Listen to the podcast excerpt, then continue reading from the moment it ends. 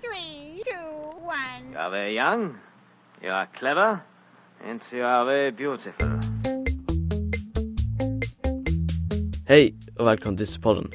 Jag heter Simon Alexandersius och den här podden är jag väldigt spänd över på grund av att jag har intervjuat musikern Kalle Moraeus. Han har dyslexi men hans lärare hjälpte honom att träna på att läsa och skriva så han fick mycket mindre problem av dyslexin. Så här presenterar han sig själv.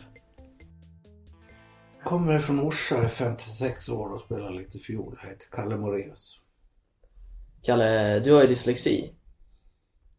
Ja, jag är född med dyslexi. Eh, dock den formen som, jag vet inte, man kan träna eller eh, kanske växa bort. Men som barn var jag, hade jag problem naturligtvis. Fortfarande lite grann idag också, men det är Mm. väldigt lite. Hur menar du med lite grann?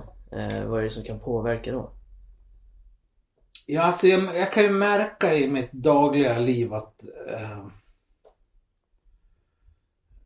eller om jag pluggar till någonting. Jag tog till exempel motorcykelkörkort som vuxen och, Mm. eh, några år sedan. Jag tog eh, flygcertifikat för tio år sedan. Eh, att sätta sig ner och plugga i böcker kan vara eh, extra krävande. Man får helt enkelt eh, lägga bort böckerna när man tappar koncentrationen. Mm. det, mer på ett sånt plan att jag liksom det flyter ihop för mig lite och jag tappar, tappar närvaron liksom. Okej.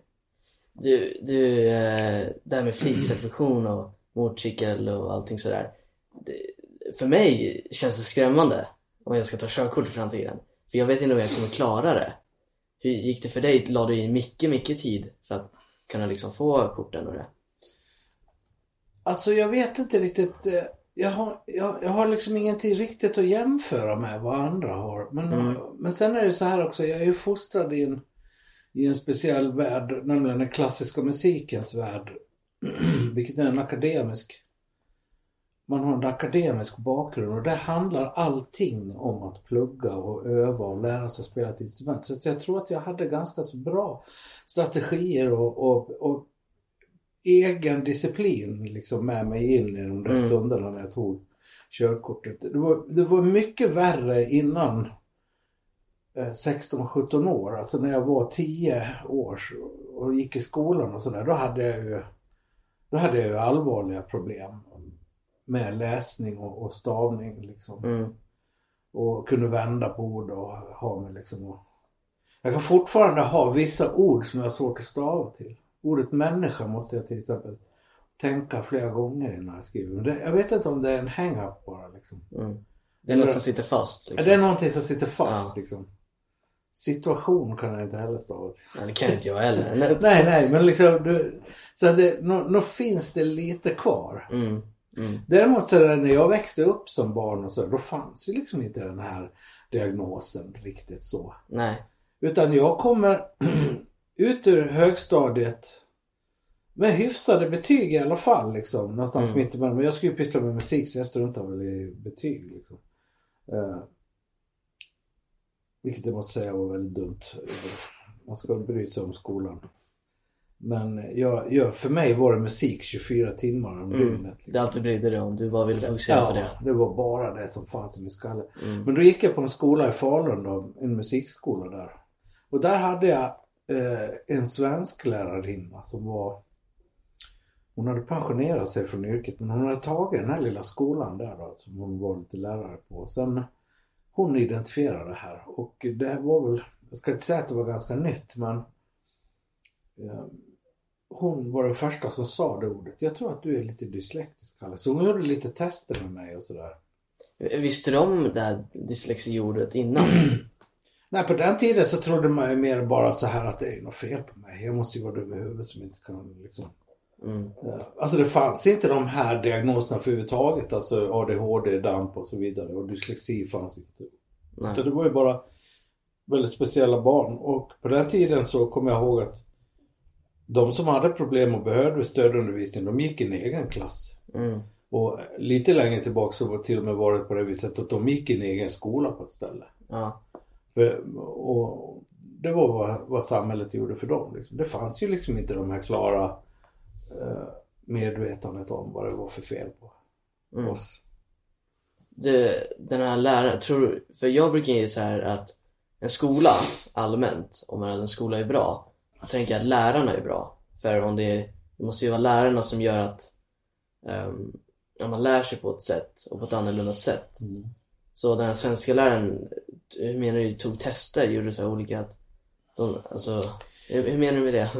Ja, alltså hon, hon eh, bad mig, hon, hon misstänkte nästan direkt att det var någonting med mig. Så hon satte mig i, hon tog mig avsides så jag fick lite egna lektioner med henne. Individuella lektioner med bara henne. Mm. Och så satt hon och bad hon mig läsa eh, ur en bok och så vidare. Och sen skriva och ner ett A4-papper så här bara skriva, fylla det med text. Ja, Och så kunde hon konstatera att jag hade eh, brister i uppläsning och brister i stavning framförallt. Och, och det kunde stå lite, kunde missa något ord och, och vända på en mening och sådär. Väldigt märkliga. Eh, och då konstaterade hon det. Sen tror jag att hon gick och, och, och liksom läste på om det där. Det fanns ju liksom inte internet på den tiden. Hon fick väl liksom försöka kontakta några människor och prata. Hur, hur ska jag bete mig med det här? mm, Och, och som jag har förstått det så finns det lite olika sorts dyslexier. Liksom. Man kan ha dyslexi på olika sätt av Ja. olika anledningar. mm, Och jag hade en sån här, hur ska jag säga, en träningsbar. Jag fick till order om att börja hitta några brevvänner och skriva väldigt mycket. mm, Och det löste liksom knuten lite grann för mig. Att jag, att jag skrev väldigt mycket för hand. mm, Och, och att jag, jag, eh, ja hur ska jag säga, alltså la ner lite tid på det helt enkelt, min Mm. dyslexi. Attackerade den liksom på något Ja. Och så visade det sig att det funkar. Sen när jag, sen när jag liksom kom upp i 20-23 års ålder, speciellt 23-24 när jag började jobba. Då tyckte jag liksom att oj, den här, den här har jag inte kvar längre på det här viset. nej. Du, du har tagit jägarlicens, om jag tänker rätt. Mm. Hur var det när du tog det? Ja, alltså det är ju så här att när man... Det är naturligtvis också lättare att plugga någonting som man tycker om. Mm, mm, Och man redan har lite färdigheter i. mm, Och man kan... Man är liksom inne i det ämnet man läser liksom på något vis. Och det är mycket praktiskt som ska blandas med teori. Då blir det ju lättare. mm, Eh, Jag, jag, jag tog ju ändå flygcertifikat som motsvarar ungefär 20 högskolepoäng.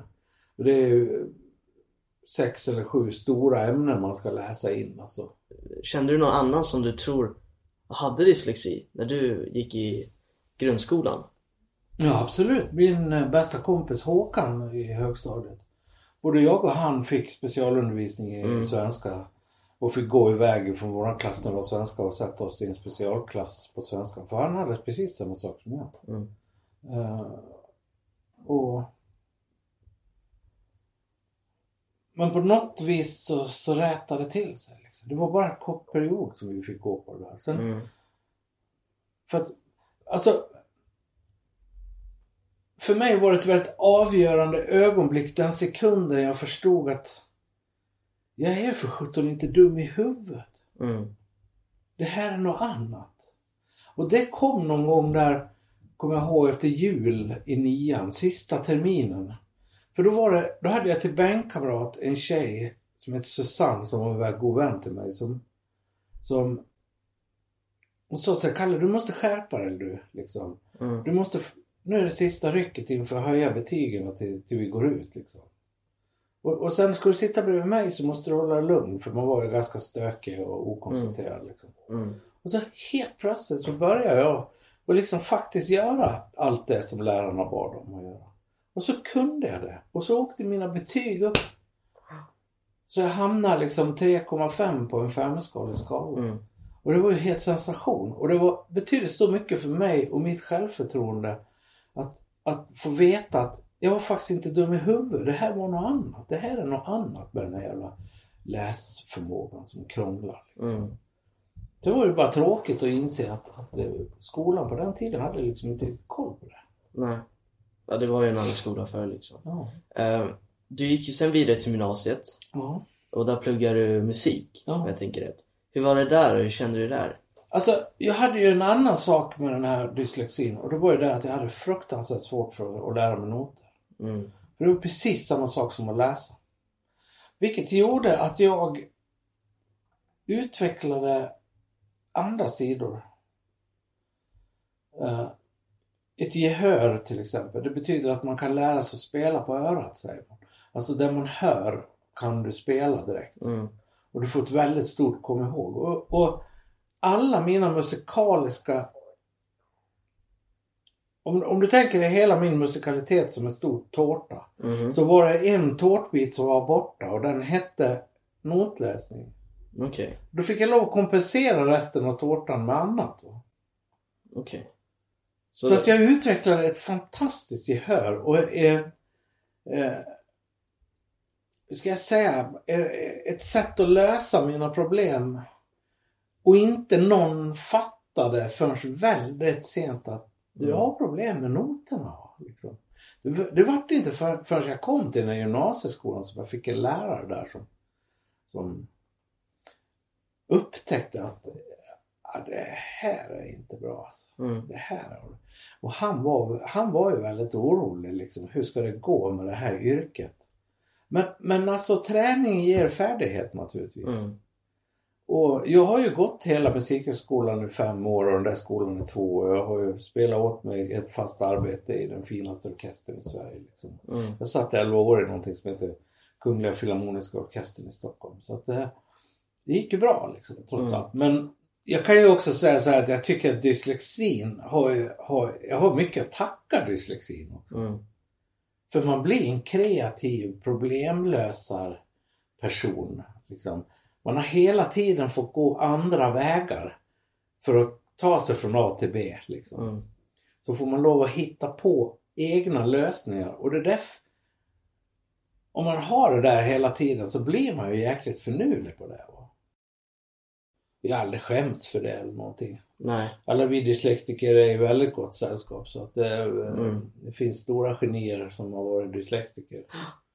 Så att det är Einstein och Ja. Så att det, det, det har ju liksom Dyslexi har ju verkligen ingenting med intelligens att göra eller, Mm. eller att man inte förstår eller så utan det har Mm. med helt andra saker att göra. När du, när du sjunger, behöver du titta på ett papper för att komma ihåg eh, orden eller kan du bara direkt? Alltså nu är du inne på någonting som är väldigt speciellt i mitt liv alltså. Mm. Det finns en låt som Björn och Benny skrev till mig 1990 som heter Beatrice. Jag Okej. sjunger den sedan 1990. Det är snart 30 år. Alltså. Mm. Och jag kan inte texten. Jag måste ha en text framför mig. Har du sjungit den hela tiden och Ja. du måste ha text? Det är intressant.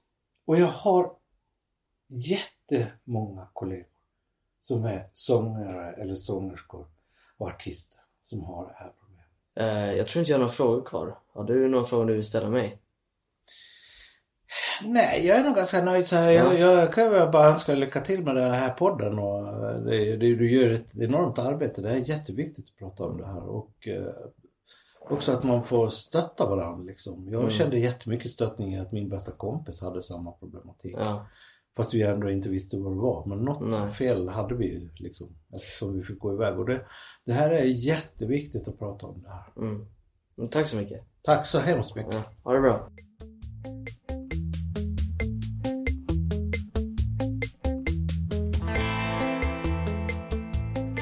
Vi som står bakom Dyslexpodden är Föräldraföreningen för dyslektiska barn, FDB. FDB hjälper och stöttar föräldrar som har barn med dyslexi. Mer information hittar du på fdb.nu. Dyslexpodden produceras av Trapets Media.